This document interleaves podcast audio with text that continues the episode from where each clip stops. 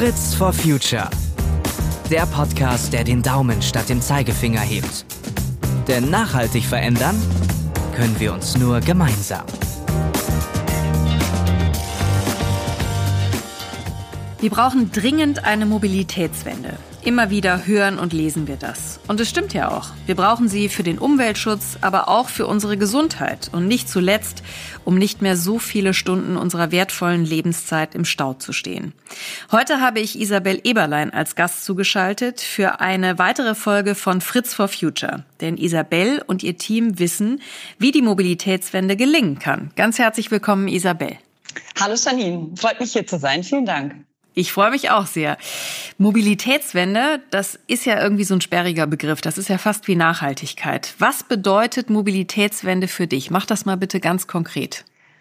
Okay, ich glaube, Mobilität ist für mich einfach so mehr als Verkehr. Also da muss man schon mal gucken, was ist Mobilität? Wir wollen alle mobil sein, wir wollen alle keinen Verkehr haben. Deswegen auch schon mal super, dass du den Begriff Mobilitätswende verwendest und nicht Verkehrswende. Und wenn wir uns das System, so wie es momentan ist, angucken, ist es halt erstens super ineffizient, gefährlich und nicht nachhaltig. Und die Wende darin heißt halt, das System, so wie es momentan ist, auf ein nachhaltiges und effizientes System zu verändern. Und um dieses Mobilitätssystem zu verändern, braucht es eben uns auch individuell. Also wir müssen damit auch unser Verhalten ändern. Mein Lieblingsbeispiel ist immer so ein bisschen die Energiewende, aus der ich ursprünglich komme. Finde ich super leicht, einen Ökostromanbieter zu wechseln und vielleicht auch Energiesparmaßnahmen einzusetzen. Aber ich muss mich nicht jeden Tag aufs Neue wieder fragen. Und diese Mobilitätswende betrifft uns einfach alle und betrifft uns aber auch als Gesellschaft. Und das steht für mich hinter dieser Mobilitätswende. Ich hoffe, ich konnte es ein bisschen klarer machen, aber diese gängigen Buzzwords, die sind natürlich immer in aller Munde. Ja, genau. Und es ist aber ja auch, du hast ja gerade selber den Unterschied gemacht zwischen Verkehrswende und Mobilitätswende. Erklär doch nochmal wirklich den Unterschied zwischen Verkehr und Mobilität, weil ich glaube, das ist auch nicht jedem klar. Also Verkehr ist für mich das Abfallprodukt von Mobilität. Also das ist wirklich Verkehr und deswegen finde ich auch interessant, dass wir ein Bundesverkehrsministerium haben und kein Bundesmobilitätsministerium an dieser Stelle. Und Mobilität heißt, wir wollen mobil sein. Wir müssen mobil sein. Wir sind vielleicht gerade durch Corona weniger mobil. Und Mobilität ist was wir fördern wollen, was Effizientes, was Empowerndes. Und Verkehr ist wiederum Ballung, ist Stau, ist Konglomeration, ist einfach Blockade eigentlich in dem Sinne für mich. Ist auch insofern interessant, ich habe auch vom ADAC mal gehört, dass die sich auch eigentlich intern schon längst umbenannt haben in Mobilitätsclub sozusagen. Also das funktioniert natürlich nicht mit den Buchstaben, aber die sind natürlich auch längst auf den Trichter gekommen, dass sie sich nicht mehr nur um Autofahrer beispielsweise kümmern können und da zum Anbieter für alle werden. Und das ist ja super, weil Mobilität beinhaltet nämlich auch alle Verkehrsteilnehmenden. Wer ja nicht das Gefühl habe, wenn wir von Verkehr sprechen, sprechen wir natürlich von Automobilität, Ja, jetzt sage ich Automobilität, aber eigentlich von Autoverkehr. Ich kenne kaum ein Abfallprodukt, zum Beispiel beim Fußverkehr. Also wir sind da sehr effizient mobil oder auch Fahrrad ist natürlich eine effiziente Form der Mobilität, weil ich mir ein Vehikel suche, das mich beschleunigt, aber ich brauche relativ wenig Platz und relativ wenig Gewicht, um Sachen zu bewegen. Also mit einem 8 Kilogramm Fahrrad kann ich irgendwie 100 Kilogramm Mensch bewegen, während ich beim Auto auch locker mal in 3 Tonnen sitze. Hm. Du bist Mobilitätsmanagerin und du hast gerade zusammen mit einem Team Okapi gegründet oder gestartet als Projekt. Das ist eine Mobilitätsagentur und ihr seid Beraterinnen und Berater zum Thema. Wen beratet ihr denn da? Wir beraten oder wir fokussieren uns vor allem auf das Thema betriebliche Mobilität. Und dort beraten wir Unternehmen und Kommunen. Und warum haben wir uns diese beiden ausgesucht? Weil wir eben viele Menschen erreichen wollen. Und wir wollen dadurch eine Hebelwirkung erzielen. Ne? Also uns ist die Wirkung des Ganzen wichtig und die Verbreitung. Und deswegen adressieren wir zum Beispiel Unternehmen und fragen, okay, wie kommen denn eure Mitarbeiterinnen zur Arbeit? Wie kann man das effizienter gestalten? Wie kann man das auch mit anderen Zielen zum Beispiel verschränken? Und wir fokussieren uns dabei auch neben allen infrastrukturellen Maßnahmen, die wichtig sind, auf das individuelle Verhalten, weil diese beiden Komponenten eben wichtig sind. Und warum adressieren wir Kommunen? Weil eben auch kommunale Arbeitgeber, also nicht nur Kommunen, sondern eventuell auch eben Stadtwerke oder Unternehmen einfach im öffentlichen Sektor, weil die eine Vorbildwirkung erfüllen und weil das auch synchron sein muss, wenn Sie zum Beispiel Radverkehrsanlagen planen, ist es einfach wichtig, selbst auch dieses Thema anzugehen für die eigene Belegschaft. Merkt ihr denn da eine steigende Nachfrage auch? Weil das sind ja alles dann Kommunen und auch Unternehmen, die auf euch zukommen, wenn sie Beratungsleistungen von euch wollen. Das heißt, die sind ja gewillt, was zu verändern, aber manche blockieren ja auch noch. Also insofern, merkt ihr da eine stetige Zunahme auch an Anfragen? Ja, das können wir schon feststellen. Wir sind 2020 gestartet, was ja auch ein interessantes Krisenjahr war. Und vor allem kamen da viele Anfragen aus der öffentlichen Hand, was uns gefreut hat. Und das sind natürlich unterschiedliche sogenannte Pains oder Probleme, mit denen sie auf uns zukommen. Ein wesentliches ist natürlich der Fachkräftemangel. Also man versucht zum Beispiel mit der Mobilität jüngere Arbeitskräfte anzuziehen oder einfach eine Attraktivität zu steigern. Oder man hat zum Beispiel, was auch ein häufiger Fall ist, warum Unternehmen oder Kommunen auf uns zukommen, sie wollen irgendwie anbauen, es kommen irgendwie 300, 400 neue Mitarbeiterinnen, sie wollen aber gleichzeitig Wege finden, nicht mehr Parkplätze zu bauen. Wie gehen sie damit um? Und da spielt uns natürlich gerade auch Covid ein bisschen in die Karten, weil jetzt auch in sehr vielen Institutionen mobiles Arbeiten einfach möglich gemacht wurde. Wenn man aber auch gleichzeitig sagen muss, natürlich noch nicht überall. Also da ist auch noch was zu tun. Wo sind denn grundsätzlich so die größten Hürden? Also wenn wir jetzt mal weggehen von denen, die schon beraten werden wollen und die das Problem erkannt haben. Grundsätzlich die Hürden, warum die Mobilitätswende ja doch so ein bisschen langsam immer noch vorangeht. Also warum ist das so? Ja, also die Hürden sind natürlich schon erstmal so auch ein bisschen im Kopf da. Also was das Bewusstsein angeht. Also überhaupt erstmal was verändern zu wollen oder eben den Bedarf zu sehen. Wir sind natürlich alle in einem funktionierenden System oder in einem weniger funktionierenden System. Aber Mobilität ist ein ganz großer Faktor mit Gewohnheit. Und es gibt generell auch nur wenig Möglichkeiten, diese Gewohnheit zu ändern. Aber der Arbeitsplatzwechsel ist zum Beispiel so ein Moment, wo man das überdenkt. Und was natürlich ein weitere wichtige Hürde ist, die vorhandene Infrastruktur für was. Also unsere Städte, unsere Kommunen, unsere Ortschaften sind alle mehr oder weniger auf das Auto ausgerichtet. Wir leben in einer sehr autodominierenden Gesellschaft. Und das verleitet natürlich dazu, auf dieses Verkehrsmittel zum Beispiel zuzugreifen. Und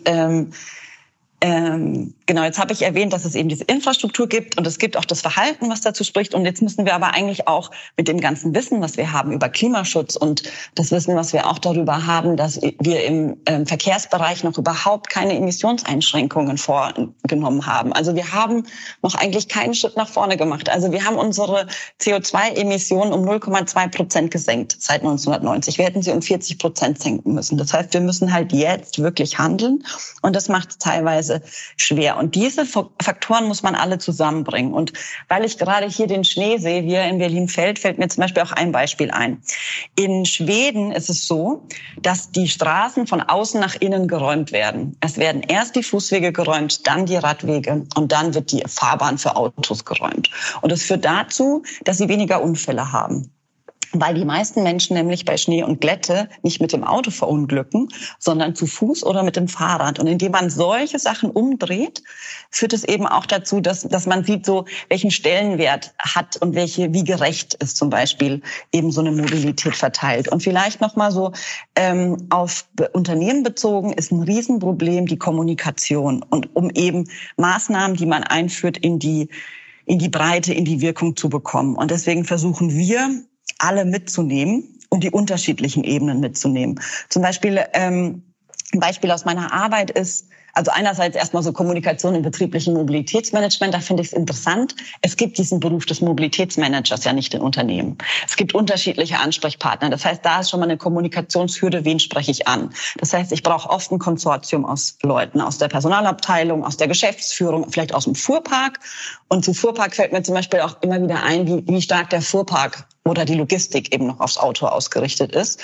Und 40% der FuhrparkmanagerInnen in Deutschland kennen zum Beispiel die Option des Dienstradleasings nicht. Das ist der eine Aspekt der Kommunikation.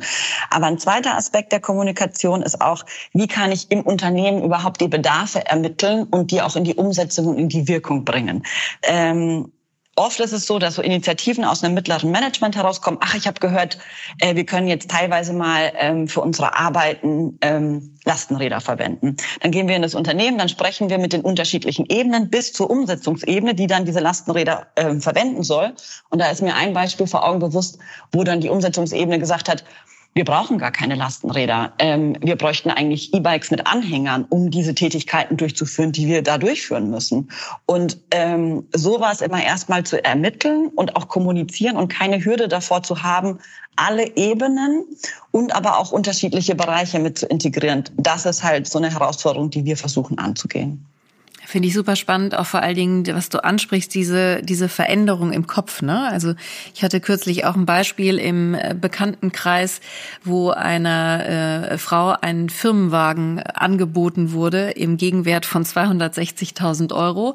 Und dann hat man ihr gesagt, sie könne auch ein Fahrrad haben. Ja, ich meine, also für was entscheidet man sich da? Ist natürlich irgendwie keine Option, ne? Also das muss man schon anders machen an der Stelle. Und da sieht man die Angebote. Also da müsste man auch, man könnte so gut über ein Mobilitätsbudget nachdenken oder über, wenn man ihr anbieten würde, sie bekommt dann einen Jahresbonus in einer eben entsprechenden Höhe, sie muss das Auto nicht nehmen. Da gibt's so viele andere Möglichkeiten und davon muss man aber auch nochmal wieder sagen, wie weit verbreitet das Fahrzeug, Auto in unserer Kultur, in unseren Köpfen, in unserem Statusdenken und vor allem eben in dieser Betriebswelt ist. Und da sollte man eben nochmal ansetzen, andere Verkehrsmittel mit zu berücksichtigen, wie das in anderen Ländern ist. In den Niederlanden zum Beispiel kann ich mir aussuchen, ob ich ein Firmenfahrzeug will oder ein Mobilitätsbudget zum gleichen Preis pro Monat. Also da geht es aber oft eben um so Leasingmodelle.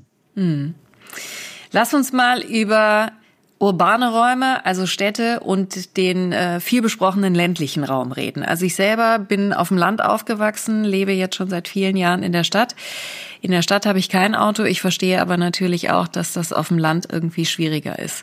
Wie siehst du diese Thematik? Ist es wirklich unmöglich, zum aktuellen Zeitpunkt auf dem Land ohne eigenes Auto zu leben beispielsweise? Ich glaube, in vielen Teilen ist das tatsächlich unmöglich. Ich selber bin auch auf dem Land aufgewachsen und merke, dass man auf dem Land eben diese Problemlage nicht hat. Du hast diesen Problemdruck nicht aus Parkplatzsuche, Stau, Aufregung und so weiter. Du hast das Fahrzeug meistens einfach auf dem eigenen Grundstück oder vor deinem Grundstück stehen. Egal, wo du hinfährst, findest du einen Parkplatz. Und du hast das Alternativangebot dafür nicht. Das heißt, es muss natürlich eine Infrastruktur geschaffen werden, die dir ermöglicht, auf was anderes zuzugreifen. Es muss ein öffentlicher Nahverkehr vorhanden sein und mit einer vernünftigen Taktung dich überall hinzubringen. Ich glaube aber dennoch, dass es auch eine Bewusstseinsfrage ist. Meine Eltern zum Beispiel haben ungefragt vor Corona jede Fahrt mit dem Auto unternommen. Die pflegen meine Großmutter, die wohnt im gleichen Dorf. Und erst seit Corona und seit Lockdown laufen die da auch mal hin. Und das ist ein 20 Minuten Spaziergang und verbinden das eben mit der frischen Luft und merken auf einmal, dass es möglich ist. Also ich glaube, dass man nicht wirklich ungefragt jeden Weg dort mit dem Auto zurücklegen muss, sondern dass man da eben auch Verkehr vermeiden kann, Verkehr verlagern kann oder Verkehr verbessern kann. Und gleichzeitig glaube ich aber, dass wir auch, dass ich mich oft in meiner Arbeit erstens auf den urbanen Raum konzentriere, weil dort die Herausforderungen einfach größer sind erstmal oder der Druck größer ist, dort was zu handeln. Und ich glaube, dass das auf dem Land auch passieren wird. Und was ich mir fürs Land nochmal wünsche, ist, dass es so synergetische Lösungen gibt. Also dass man, wenn man zum Beispiel Sharing-Konzepte anbietet, wenn Unternehmen im ländlichen Raum sitzen, die eine Fahrzeugflotte haben, warum wird die nicht für die Bevölkerung mit geöffnet, um die Auslastung zu erhöhen? Und da kann man auch noch auf jeden Fall neue Synergien schaffen. Und ich glaube, da gibt es auch einige Landkreise schon, die da super aktiv werden. Aber da erfordert es auf jeden Fall eine gute Zusammenarbeit zwischen der öffentlichen Hand, den Unternehmen, aber auch den Bürgerinnen und Bürgern. Mhm. Du bist ja gleichzeitig auch geschäftsführende Gesellschafterin bei Velokonzept. Der Name lässt erahnen. Da beratet ihr natürlich zum Thema Fahrrad. Wie viel Einfluss hat das denn auf die gesamte Mobilitätsberatung? Also willst du uns alle aufs Rad bringen? Oder auf die Straße, um zu Fuß zu gehen, wie du es gerade von deinen Eltern beschrieben hast? Auf keinen Fall. Also das stimmt, wir sind große Verfechterinnen des Fahrrads und persönlich alle hier im Team überzeugte Fahrradfahrerinnen aus unterschiedlichen Gründen. Aber wir glauben ganz stark an die Multimodalität. Also Multimodalität, für alle, die es nicht kennen, heißt im Grunde genommen, jeder Weg hat sein eigenes Verkehrsmittel oder sein geeignetes Verkehrsmittel, vielleicht sogar besser gesagt.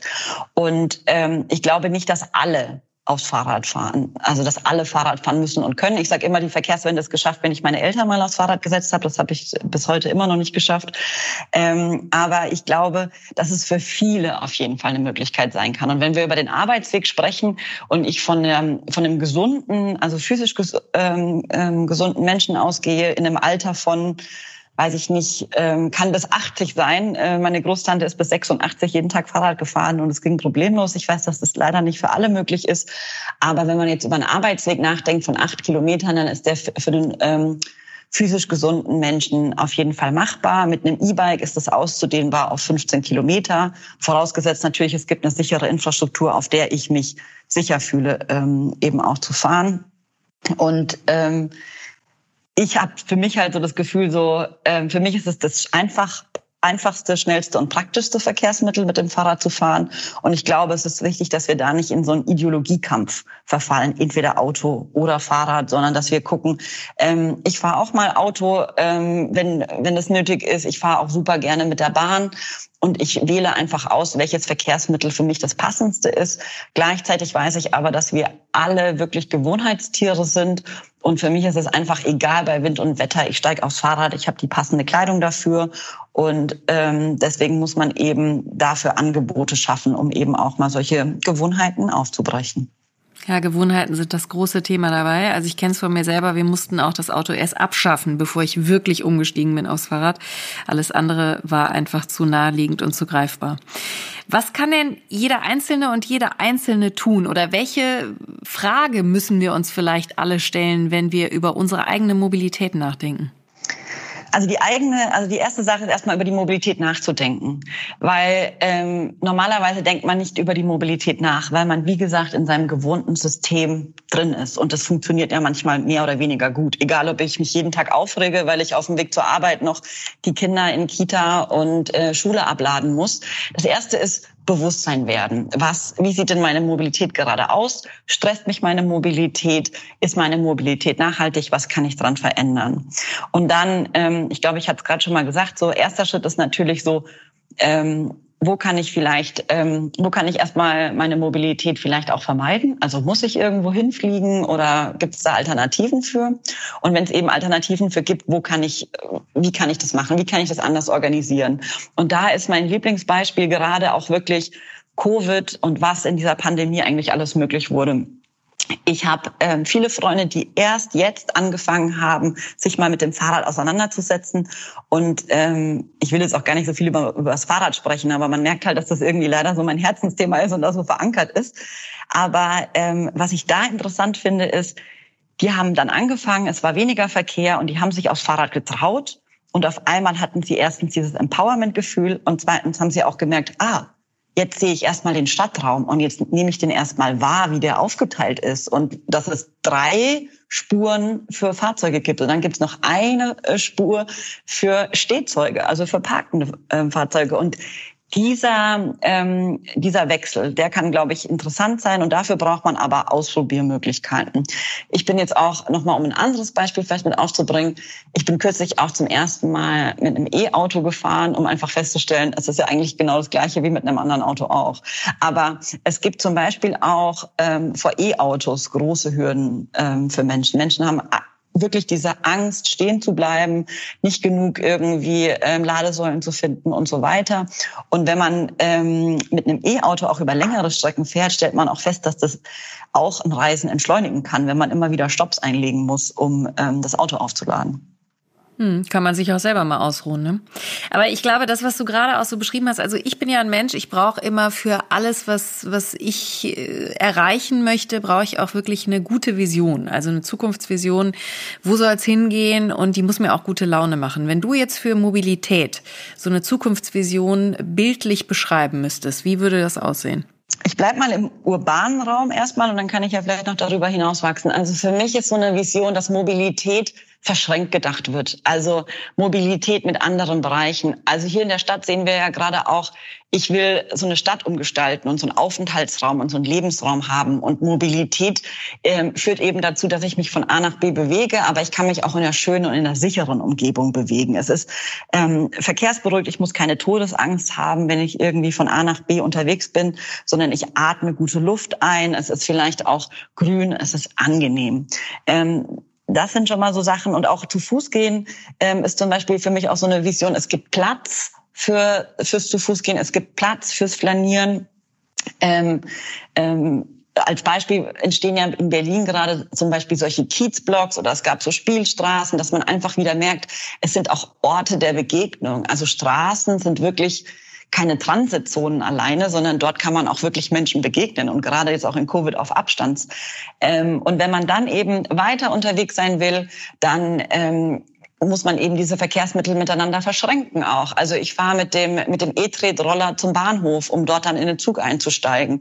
Oder ich fahre mit dem Leihfahrrad zur S-Bahn, um nochmal ein Stück nach draußen zu fahren. Also dass wir auch wirklich davon abkommen, so eine Ideologie zu haben, sondern ich habe zum Beispiel in Amsterdam studiert und was mich da fasziniert hat, ist, dass da das einfach Alltag ist. Alltag mit allen möglichen Verkehrsmitteln unterwegs zu sein und dafür dann auch ein Verständnis für die anderen Verkehrsmittel zu haben. Und das wünsche ich mir einfach so ein bisschen eine gerechtere und eine inklusivere Mobilität. Und das ist ja auch, also man muss ja sagen, dass das Geld dafür ja zunehmend mehr da ist. Also auch der Bund, die Bundesregierung gibt ja nicht nur für den Radverkehr, sondern insgesamt auch für die Mobilitätswende, stellt sehr viel Geld gerade zur Verfügung. Für wie realistisch oder in welchem Zeitraum hältst du es für realistisch, dass die gerade von dir beschriebene Vision umsetzbar ist? Also wir müssen das bis 2030 schaffen. Also wir haben 10 Jahre, um das umzusetzen. Und wenn ich nochmal, wie gesagt, das Amsterdamer Beispiel anwende, die haben zwar in den 70er Jahren angefangen und sind in 40 Jahren ziemlich weit gekommen. Hätten wir auch in den 70ern angefangen, hätten wir jetzt auch die Zeit. Der Druck ist einfach anders. Also ich denke, wir haben 10 Jahre Zeit, um einfach auch das aus Klimaschutzsicht umzusetzen. Du hast recht, es fließen Gelder. Da muss man aber auch sagen, so ich habe neulich erst wieder gehört, dass sämtliche große europäische Fonds fast zu 100% in die Automobilindustrie oder in die Flug- und Schifffahrtsindustrie fließen. Also der Umweltverbund, wo man sagt, das ist ÖPNV, Fußverkehr und Radverkehr, ist da fast nicht berücksichtigt. Und ich glaube, wir müssen halt es wirklich schaffen, dieses Angebot, von dem ich sprach, zu schaffen. Also dass man unterschiedliche Verkehrsträger auswählen kann, dass man den Komfort hat zu wählen und ja, also jetzt ist auch ja nächstes Jahr Wahljahr und ich hoffe auch, dass das Thema Mobilität damit eine Rolle spielen wird und dass wir das in diesen 10 Jahren schaffen. Wenn ich denke, was wir in den letzten 5 Jahren in Berlin geschafft haben, habe ich große Hoffnung, dass wir das hinbekommen. Und jetzt haben wir ja auch nochmal gesehen, es ist ja so dieser Wandel, der auch nochmal Covid hervorgebracht hat, ne? Also wo es vorher hieß, Homeoffice ist niemals möglich, wie viel dadurch gerade sich in Bewegung gesetzt hat. Und das müssen wir jetzt eben verstetigen. Wenn wir wieder uneingeschränkt reisen können, was sagst du, wo können wir uns inspirieren lassen? Also Kopenhagen wird natürlich immer wieder angeführt. Du selber hast jetzt Amsterdam gesagt. Ich habe kürzlich aber auch verstanden, dass in Paris ganz, ganz viel schon passiert ist und immer noch passiert. Was sind so deine Lieblingsorte, wo du sagst, da müsst ihr mal hin, Leute, und danach könnt ihr euch vorstellen, wie es sein könnte? Also Paris habe ich auf jeden Fall Lust, mir das anzugucken. Mit dieser Ville du Quart d'Heure, also die Stadt der 15 Minuten, dass man da alles erreichen kann. Ich versuche jetzt vielleicht mal so ein bisschen so Geheimspot-Tipps zu geben. Einer ist Ljubljana in Slowenien. Die haben sehr früh angefangen, die Stadt erstens so auf Fußgänger zu fokussieren und aber auch sehr viel mit Logistik, mit so E-Kleinstfahrzeugen zu machen. Das finde ich interessant. Von was ich sehr viel auch gehört habe, ist Tirana, die Hauptstadt von Albanien, die Stadt nach den Bedürfnissen der Kinder ausbauen will. Und wenn man sich natürlich E-Mobilität angucken will, dann sollte man sich Oslo anschauen. Also da war ich schon und da ist das vorhandene Netz an E-Ladeinfrastruktur und wie die E-Mobilität auf die Straße gebracht haben durch Unterstützungsmechanismen, durch Förderungen von Kommunen und vom Staat, das ist wirklich unvergleichlich. Also haben wir jetzt gute Reisetipps, um uns inspirieren zu lassen und hoffen, dass wir die auch wahrnehmen können in absehbarer Zeit. Vielen, vielen Dank, liebe Isabel, für dieses super spannende Gespräch und ich wünsche dir und deinem Team ganz viel Erfolg bei den weiteren Beratungen und dass ihr möglichst viel bewirken könnt. Vielen Dank. Und wenn euch diese Folge von Fritz for Future gefallen hat, dann lasst uns gerne viele Sterne da. Und wir freuen uns natürlich auch, wenn ihr den Podcast weiter verbreitet. Fragen und Feedback könnt ihr uns gerne an fritzforfuture@henkel.com schicken. Und alle weiteren Folgen von Fritz for Future findet ihr auf henkel.de/podcast. Bis zum nächsten Mal. Macht's gut.